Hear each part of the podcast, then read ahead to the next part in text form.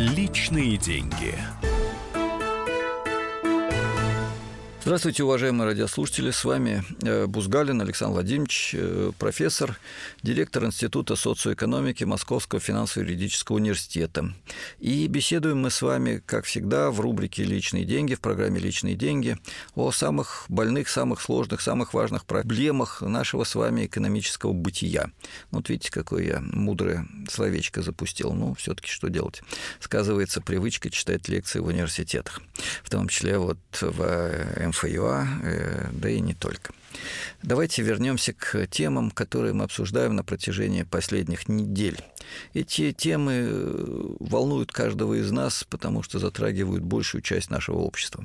Темы, к сожалению, очень высокого уровня социальной дифференциации, темы широкого слоя бедных, а то и просто нищих в нашей стране, темы экономической стагнации, того, как решать эти проблемы.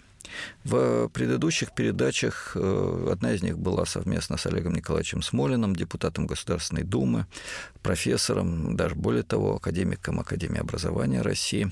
Мы говорили о бедности и нищете, об их масштабах, о их природе, причинах. Э, потом я посвятил свой эфир разговору о том, как можно решать проблемы преодоления бедности и снижения социального неравенства в стране. Напомню, основные шаги, которые были тогда названы, они очень хорошо известны. Это увеличение общественного пирога прежде всего, а уже потом более справедливое его распределение. Для увеличения этого пирога нужны шаги, которые, опять-таки, хорошо известны. Огромные природные богатства России, которые приносят природную ренту, могут и должны использоваться для развития экономики страны в целом, для решения общественных задач, а не только для обогащения узкого слоя бюрократической олигархической номенклатуры. Общественный контроль за распределением, экстракцией получением природной ренты в полном масштабе и ее направлением на общественные нужды.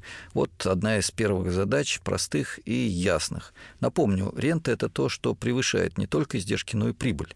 Бизнес может и должен получать среднюю прибыль, в том числе и бизнес, занятый в сырьевом секторе, но именно среднюю прибыль, а не сверхдоходы, не часть ренты. Рента – это доход от собственности. Собственность на нефть, газ, руды, лес – и большую часть земельных ресурсов эта собственность находится в руках общества. Так записано в Конституции Российской Федерации. Но, к сожалению, далеко не всегда реально рента от этих общественных ресурсов идет на общественное развитие.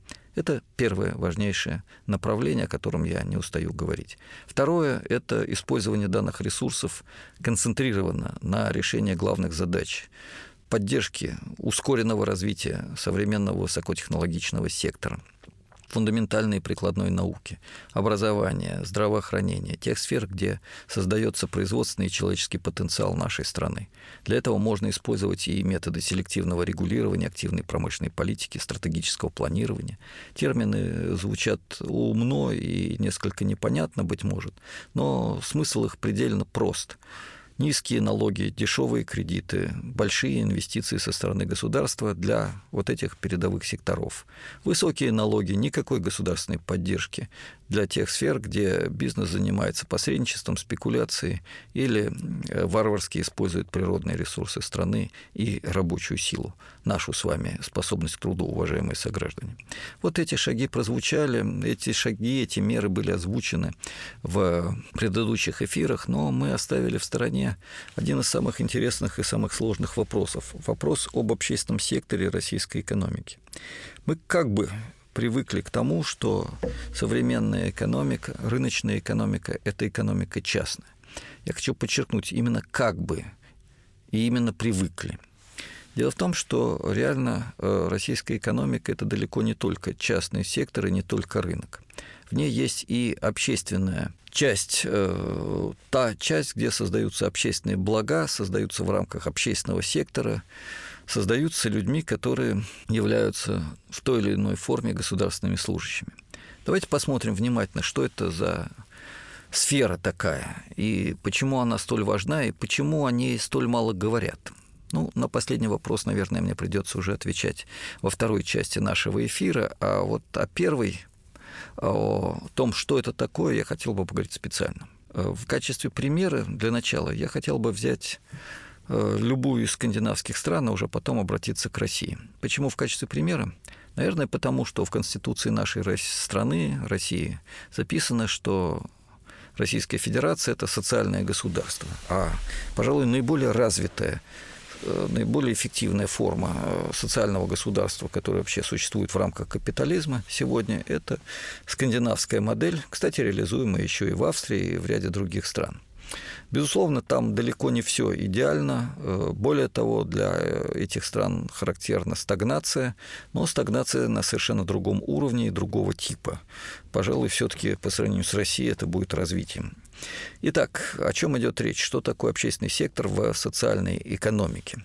Ну, прежде всего, это полностью бесплатное и общедоступное школьное образование и на 80% бесплатное и общедоступное высшее образование. Плюс система переквалификации, отчасти платная, но в значительной степени поддерживаемая государством и тоже бесплатная, для работающего населения и, что особенно важно, для безработных. Это, пожалуй, ключевая часть э, общественного сектора. Почему? Да прежде всего потому, что для современной экономики, которую мы все чаще называем инновационной, и которая должна быть основана на использовании творческого потенциала человека, для этой экономики образование является основным сектором.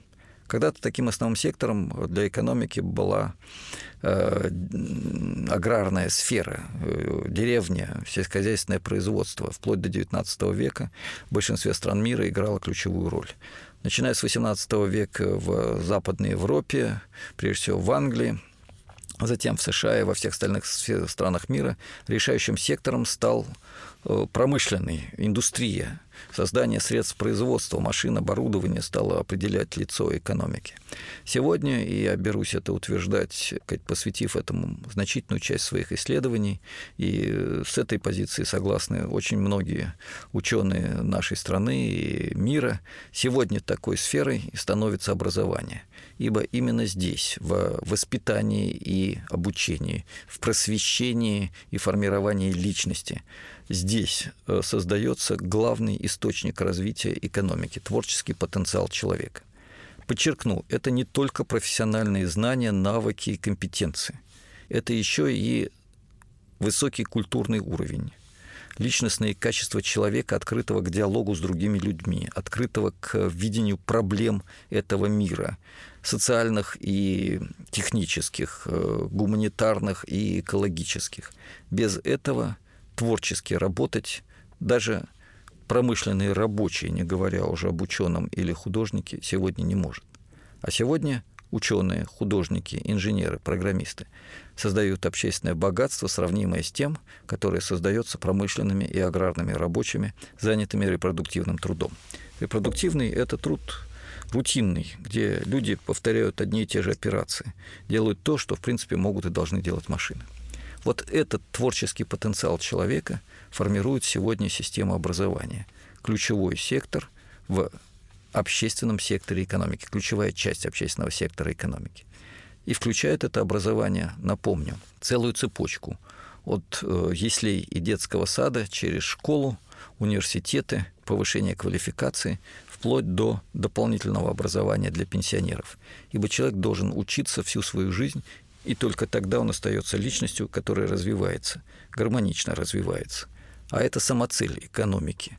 Именно развитие человека, а не просто увеличение валового продукта, увеличение количества вещей, а то и просто финансовых агрегатов, финансовых активов, к чему сегодня часто сводится экономический рост.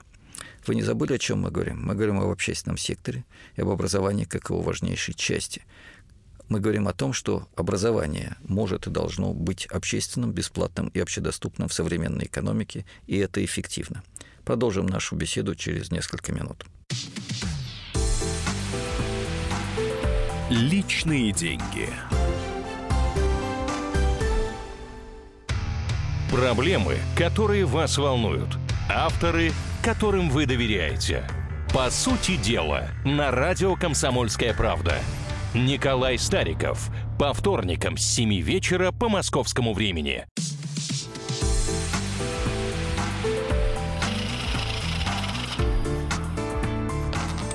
Личные деньги.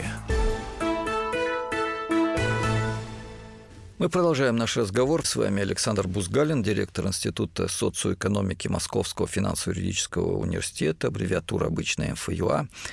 И я говорю именно о социально-экономических проблемах. Не случайно этот институт был создан в Московском финансово-юридическом университете. Э, эти проблемы, на мой взгляд, являются ключевыми для России. И более того, мы сегодняшний разговор ведем о одном из важнейших секторов, общественном секторе нашей экономики, э, секторе, который очень часто теряют, забывают, как бы не видят, говоря о рынке, о финансах, о ценах, о курсе доллара, доллара, о накоплении. А между тем э, значительная часть, до трети общественного богатства в странах социальной экономикой создается и используется в рамках сектора, который в значительной степени живет по нерыночным законам, живет, живет под общественным контролем, э, ну или как минимум э, в рамках государственных стандартов и по государственным планам, я тоже не боюсь этого слова. В первой части передачи мы говорили с вами об образовании. Взяв в качестве примера, пожалуй, наиболее развитый на настоящий момент, хотя далеко не идеальный вариант э, экономики скандинавских стран, мы зафиксировали э, общественным, общедоступным и бесплатным, лежащим в государственном секторе, может быть практически вся система образования, начиная от дошкольного и школьного. В Финляндии, например, все школы являются государственными, кроме воскресных и систем дополнительного образования. Да и те в значительной степени общественные. Э, университеты по большей части более трех четвертей общественные в скандинавских странах бесплатные, общедоступные плюс система повышения квалификации и даже университеты для пенсионеров. Вот это образование для всех и через всю жизнь важнейший общественный сектор экономики. Почему, вы скажете, оно необходимо? Есть э, очень известное возражение. Давайте сделаем образование частным, если человек платит, он будет тогда лучше учиться. Ну, перескочу от опыта Скандинавии к опыту России. Давайте посмотрим на российский э, образовательный процесс. Я больше 30 лет работаю в университетах нашей страны. Э, я знаком с сотнями коллег, э, ассистентов, доцентов, профессоров. Практически все они могут сказать, студенты, которые учатся за плату, это студенты в среднем которые хуже относятся к занятиям, меньше занимаются, меньше учат и, как правило, хуже знают, чем студенты, которые учатся в бесплатной сфере высшего образования. Вот такая связка.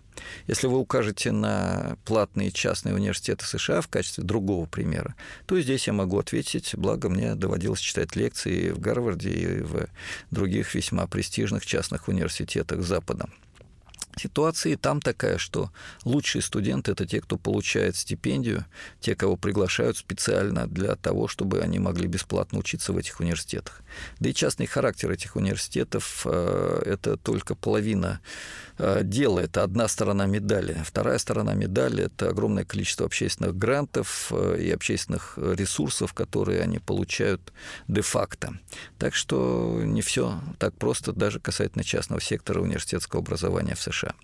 Итак, вернемся к нашей теме. Общественный сектор экономики – то, что абсолютно необходимо для того, чтобы решать проблемы экономического развития, а не просто роста, формирования творческого потенциала человека как главного источника экономического, опять-таки, развития. Более того, общедоступное образование – это важнейший фактор э, снятия проблемы социального неравенства и проблемы бедности. Не секрет, что сегодня неравенство доходов Э, дополняется, а во многом и усиливается, интенсифицируется неравенством доступа к образованию. Можно много говорить о том, что талантливый ребенок, где бы он ни родился, в какой семье бы он ни вырос, он все равно найдет себе, воз... найдет себе место под солнцем, пробьется, получит стипендию, грант, возьмет кредит и будет потом, правда, всю жизнь его сказать, отдавать. Я говорю об образовательном кредите. Э, да, наиболее талантливый ребенок, может быть, сможет добиться хороших результатов даже в частной системе образования, в абсолютно рыночной капиталистической экономике экономики, но именно может быть и именно наиболее талантливый. А экономике 21 века необходимы не некоторые отдельные элитные талантливые специалисты. Творческий потенциал большинства граждан сегодня должен быть задействован для экономического развития. А этот творческий потенциал сегодня может быть создан исключительно при помощи общедоступного образования. Сегодня миру нужны Ну, давайте посмотрим на Россию, перейдем на конкретные цифры. Нам нужны миллионы учителей, миллионы воспитателей детских садов и яслей, нам нужны сотни тысяч э, высококвалифицированных преподавателей, да, пожалуй, что и миллионы в университетах. Нам нужны э, тем самым десятки миллионов людей, занятых в этой сфере. И это только одна из частей общественного сектора. Вторая часть, к которой я хотел бы перекинуть мостик, это сфера формирования здорового образа жизни. Подчеркну, именно формирование здорового образа жизни, а не просто здравоохранение. Опять-таки, социальная экономика – это экономика, в которой эта система является общедоступной и по преимуществу бесплатной. Тот же скандинавский капитализм предполагает систему страховок, которая обеспечивает каждому гражданину возможность получения почти всех основных услуг здравоохранения на бесплатной основе. Моим коллегам доводилось сталкиваться, даже будучи иностранцами, с тем, что тебя сначала обслужат, сначала помогут избавиться от проблем, а уже потом спросят, есть ли у тебя страховка. Если нет, то в крайнем случае просто так отправят назад тебе на родину. Если же ты гражданин страны, то проблема решается автоматически вообще. И качество этого здравоохранения не ниже, чем в Соединенных Штатах Америки по признанию э, Всемирной организации здравоохранения. О чем идет речь? Речь идет о, опять-таки, системе, которая обеспечивает продолжительность жизни, ту, которая сегодня возможна и необходима для человеческого, социального и экономического прогресса. Это продолжительность жизни, исчисляемая 85 годами. Именно таков уровень передовых стран мира. В России, напомним, на 15 лет меньше. Мы находимся в самом низу э, иерархии стран по э, продолжительности жизни. Вот такая непростая цепочка – а у нас в стране, кстати, еще предлагают повысить э, пенсионный возраст до 65 лет мужчинам и 63 лет женщинам. Так, чтобы 40% вообще не дожили до пенсионного возраста. Те, кто доживет, прожили всего несколько лет. А потом благополучно. Да, грустная история. Ну да не будем э, уходить в эту тему, мы ее уже обсуждали. Э, система здравоохранения – это только часть общественной системы формирования здорового образа жизни. Общедоступный спорт – это то, что возможно и необходимо. Если бы ресурсы, которые мы потратили на создание бесконечных престижных объектов Олимпиады, чемпионата мира по футболу и так далее и тому подобное, мы использовали для создания спортивных объектов, я думаю, что в каждом маленьком городке, в каждом микрорайоне, едва ли не в каждой деревне у нас были бы не просто спортивные площадки, но бассейны, были бы э, дворовые клубы, э, у них были бы тренеры, эти тренеры получали бы хорошую зарплату и пользовались общественным уважением. Вот именно такой спорт от э, маленького ребенка до э, престарелого человека, которому этот спорт нужен даже, наверное, больше, чем детям, ну или не меньше, чем детям, это общественный сектор. Это то, где могут и должны быть заняты сегодня самые талантливые люди, формирующие нашу с вами здоровую жизнь. Только таким образом мы сможем повысить продолжительность жизни, а это задача, которую поставили перед нами высшие органы государства, при этом, правда, забывая, какими средствами могут и должны решаться эти задачи. И апеллируя к рыночно-частной системе, усиливая коммерческие начала в образовании и в здравоохранении. Напомню, по факту, в соответствии с результатами социологических опросов, до 40% услуг здравоохранения сегодня граждане России вынуждены получать на коммерческой основе, а качественные услуги здравоохранения почти исключительно. Непростая ситуация у нас в стране с общественным сектором, и это мягко говоря. Итак, здоровый образ жизни, включая здравоохранение, медицину, спорт, с одной стороны, здравое образование через всю жизнь и для всех, с другой стороны, вот две важнейших сферы общественного сектора экономики. И это не личные деньги, но это личное качество жизни каждого из нас с вами. Поэтому я счел для себя более чем уместным говорить об этом в программе, которая носит довольно рыночное название, название «Личные деньги». У нас осталось всего минута до конца эфира, поэтому я позволю себе напомнить свои вопросы, свои реплики, свои критические замечания, предложения. Вы можете адресовать порталу «Комсомольской правды». У нас не всегда э, появляется возможность работы в прямом эфире, уважаемые радиослушатели. Вы можете адресовать свои соображения мне на мою личную почту бузгалин собака mail.ru. А после небольшого перерыва мы с вами продолжим разговор об общественном секторе, который не исчерпывается здравоохранением и образованием. И я в десятый раз задам вопрос, который обычно адресуют мне. Я его тоже сам себе адресую. Вопрос о том, а где же взять деньги на этот общественный сектор. Обещаю ответить на него предельно четко и конкретно, но через несколько минут. Сейчас наш эфир заканчивается. Не переключайтесь, мы продолжим наш разговор. Личные деньги. Главное аналитическое шоу страны. Михаил Владимирович Юрьев, Михаил Владимирович Леонтьев, Илья Савельев. Это главтема. Они знают, как надо. Мы несем свою миссию выработать мысль о том, как должно быть. Программа «Главтема» на радио «Комсомольская правда». Слушайте в прямом эфире каждый четверг с 20.00 по московскому времени.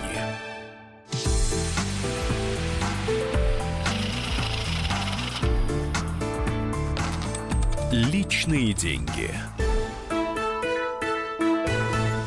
Продолжаем наш эфир. Заключительная часть программы «Личные деньги». С вами Александр Бузгалин, директор Института социоэкономики Московского финансово-юридического университета.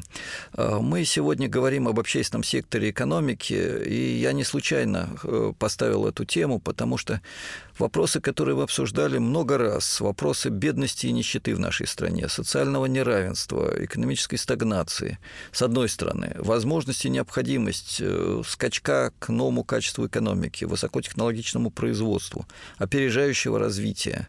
Все то, что можно сделать нашей экономике, но то, что не делается, эти вопросы упираются в том числе и в общественный сектор.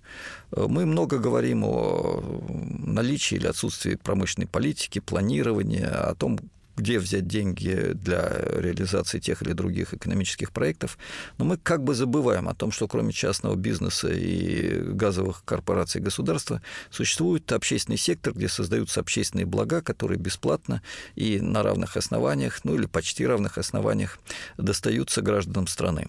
В России этот сектор, к сожалению, невелик, а вот в странах с социальной экономикой, Австрии или Швеции, Финляндии или Норвегии, он играет ключевую роль в э, здравоохранении, образовании, культуре, науке, в решении проблем экологии и так далее.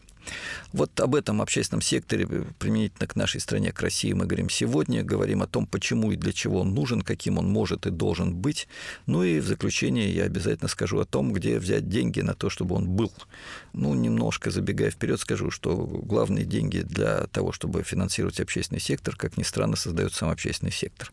Это производительный сектор экономики, а не паразит на теле э, частного сектора. Но сначала о некоторых других сферах, не только образование для всех и через всю жизнь, не только формирование здорового образа жизни за счет общества э, при бесплатности для каждого конкретного человека. Не только это. Общественный сектор – это еще и искусство. Искусство, которое сегодня все чаще превращается в шоу-бизнес, э, в коммерческую сферу и удовлетворяет платежеспособный спрос населения, формируя не столько его творческий потенциал, не столько эстетические параметры, э, вкус, э, я не знаю, тонкость души и восприятие этого мира, эти возвышенные слова здесь более чем уместны, сколько позволяя ему выключиться из э, рутины каждодневной жизни и погони за теми самыми личными деньгами, без которых не прожить, и которых, к сожалению, у более чем половины граждан России совсем-совсем немного, едва ли больше 30 тысяч рублей, а скорее даже меньше. Медианная зарплата 28 тысяч рублей в России месячная. Итак, э, искусство как общественное благо, доступное каждому. Вот так ставить задачу мы не привыкли, хотя некоторые ростки этого в нашей стране есть. У нас есть общедоступные библиотеки, в них работают едва ли не героические люди. У нас есть музеи, цены на вход в которые символически низок. У нас есть э, общественные центры, в которых до сих пор бесплатно можно получать определенные услуги и немножко развивать себя творчески – Но это скорее исключение. Подавляющее большинство художественных э, возможностей, возможностей художественного развития человека сегодня э, исключительно платные. А между тем у нас в стране был опыт совершенно другой жизни, и я хочу о нем напомнить. Это то, что мы можем и должны взять из советского прошлого, э, в котором было много негатива, много противоречий, пожалуй, даже преступлений, но и прогрессивные результаты, величайшие достижения были, и они должны быть воспроизведены, развиты сегодня, в 21 веке, в нашей с вами стране. Одно из таких достижений – это общедоступные центры художественного развития для детей, взрослых и пенсионеров. Практически каждая деревня, каждый маленький поселок, каждый район и микрорайон города имел дворцы пионеров и имел дворцы культуры – Дворцы культуры были при каждом крупном предприятии, иногда и не только при крупном предприятии. В наиболее успешных, пожалуй, что в большей части колхозов и совхозов в аграрной сфере тоже были эти дворцы культуры. Где-то они были слабенькими, э, работники в них получали маленькую зарплату, и э, результаты были, мягко говоря, не лучшими. Но Пожалуй, большая часть из них давала возможность бесплатного художественного развития любому человеку, который хотел писать стихи, читать стихи, петь, играть, слушать музыку, включаться в деятельность театрального коллектива. И это было великое достижение, ибо человек, который не живет в художественном пространстве, это однобокий человек. Вы знаете, когда-то Чехов сказал великие слова о том, что в человеке все должно быть красиво. И душа, и тело, и одежда. Вот эстетическое художественное развитие человека – это то, о чем мы почти не говорим. И уж почти совсем или вообще не говорим в связи с экономическими проблемами. Между тем, экономика – это то, что должно создавать предпосылки для развития человеческих качеств. Личные деньги – это не цель. Ну, по большому счету, по гамбургскому счету, по великому счету развития человечества, прогресса человечества – Деньги – это не цель.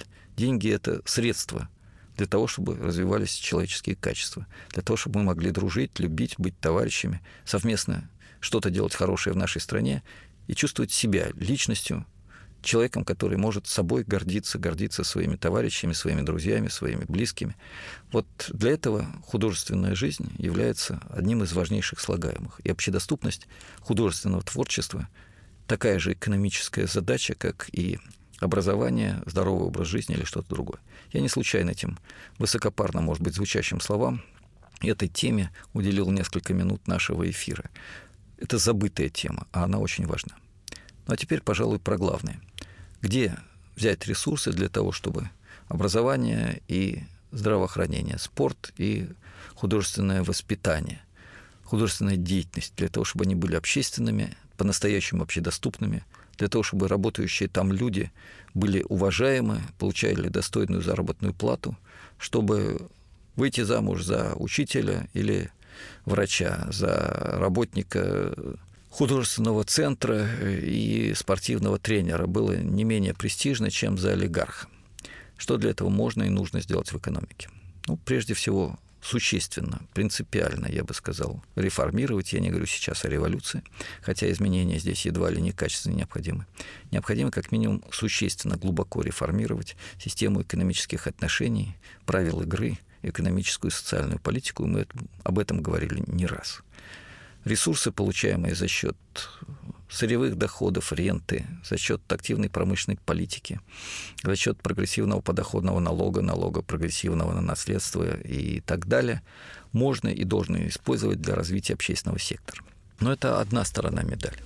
Вторая сторона медали состоит в том, что раз став приоритетом, общественный сектор сам через некоторое время начнет создавать важнейший ресурс экономического прогресса творческий потенциал человека, человека, способного интересно, эффективно, с огоньком, солидарно работать. И в том же общественном секторе, и в частном секторе экономики. И вот здесь мы получаем очень интересный результат. Результат самовоспроизводства. Более того, мультипликации, усиления э, тех вложений, которые идут в общественный сектор экономики. И через несколько лет отдача от вложений в образование, здравоохранение, искусство. Я, кстати, не раз говорил, сейчас не упомянул, решение экологических проблем. Эта отдача окажется важнейшим источником для экономического роста, причем, как ни парадоксально, в том числе и в частном секторе, который сможет приглашать к себе на работу людей с высоким уровнем образования, большой продолжительностью жизни и хорошими личностными, высокими личностными качествами. Пожалуй, подчеркну еще один момент. Общественный сектор экономики – это не только здравоохранение, образование, культура, не только то, что связано с прогрессом человеческих качеств, хотя, еще раз подчеркну, именно человек сегодня главная производительная сила, как никогда главная производительная сила экономической системы. Но общественный сектор – это еще и те сферы производства, материального производства, которые не могут быть э, поручены однозначно э, частному бизнесу, ибо от них зависит безопасность страны. Прежде всего, это основные отрасли инфраструктуры, и об этом я хотел бы сказать специально. Дело в том, что Россия – это страна с крупнейшей, масштабнейшей территорией. Это пространство, которого нет ни одной другой страны мира. И э, инфраструктура транспортная, энергетическая инфраструктура, обеспечивающая единство нашей страны, это то, что может и должно работать э, прежде всего на реализацию общенародных интересов и задач. Общенародный интерес – это не случайная категория. Когда-то надо мной посмеялся известный ученый, сказав, что ну да, такой у вас совокупный рабочий, такой совокупный дядя Ваня в совокупной кепке с совокупной пол-литрой, ну, выглядит, может быть, и смешно, но реально интерес нас с вами, как единого совокупного работника, гражданина, хозяина страны, существует. Это интерес э, в безопасности, это интерес в единстве нашего экономического, культурного, человеческого пространства. Это интерес в экономическом развитии, это интерес в сохранении и приумножении природных богатств нашей страны. Я подчеркиваю, не просто не проедании, но при умножении природных богатств нашей страны. Это реальные, общие, единые интересы всех нас, граждан России. Да, сегодня ситуация здесь далеко не проста, но сначала о том, что должно быть, а может ли второй вопрос, хотя и очень важный, что должно быть частью общественного сектора для того, чтобы у нас была обеспечена безопасность, для того, чтобы мы жили в единой стране, для того, чтобы у нас было единое экономическое, социальное и культурное пространство. Ну, прежде всего, единая энергетическая система – когда-то впервые в Советском Союзе была создана единая энергетическая система, причем в масштабах не только СССР, но и мировой социалистической системы, ну, европейской части мировой социалистической системы и Монголии, если я не ошибаюсь. Сегодня это как никогда необходимо для страны. Вторая часть – это единая транспортная система. Наша страна устроена так, что по чисто рыночным коммерческим эффектам, если мы будем устроить все наши отношения, то окажется, что кооперация с Китаем и Японией для Дальнего Востока гораздо выгоднее, чем единое пространство с центральной европейской частью России. Поэтому транспортная инфраструктура во многом, если не в основном, должна быть обеспечена государством и находиться в рамках общественного сектора. Ну и, наконец, э, то, что касается безопасности в прямом смысле слова, то, чем занимается Министерство по чрезвычайным ситуациям. Все это общественный сектор экономики, и он важен. Именно о нем я говорил сегодня в нашей передаче «Личные деньги». Ибо личные деньги – это не только то, что в кармане у каждого из нас. Это наша жизнь, которая позволяет иметь деньги, используемые не как цель, не как высшая ценность, а как средство для личностного развития, для того, чтобы получать хорошее общественное образование, для того, чтобы быть здоровым и жить долго, для того, чтобы развиваться художественно, для того, чтобы была обеспечена безопасность всей страны и каждого из нас с вами в отдельности. Захочет ли эта власть, те, у кого в руках реально находится экономика политической власти, обеспечивать приоритетное развитие общественного сектора страны? Большой вопрос. Вопрос, на который я, к сожалению, не могу сейчас дать гарантированно положительный ответ. До встречи в эфире через неделю. Личные деньги. Британские ученые доказали, у тех, кто слушает подзарядку, в два раза медленнее садится телефон. Утреннее шоу «Подзарядка» с Вероникой Борисенковой и Сергеем Красновым слушайте по будням с 7 до 11 утра по московскому времени.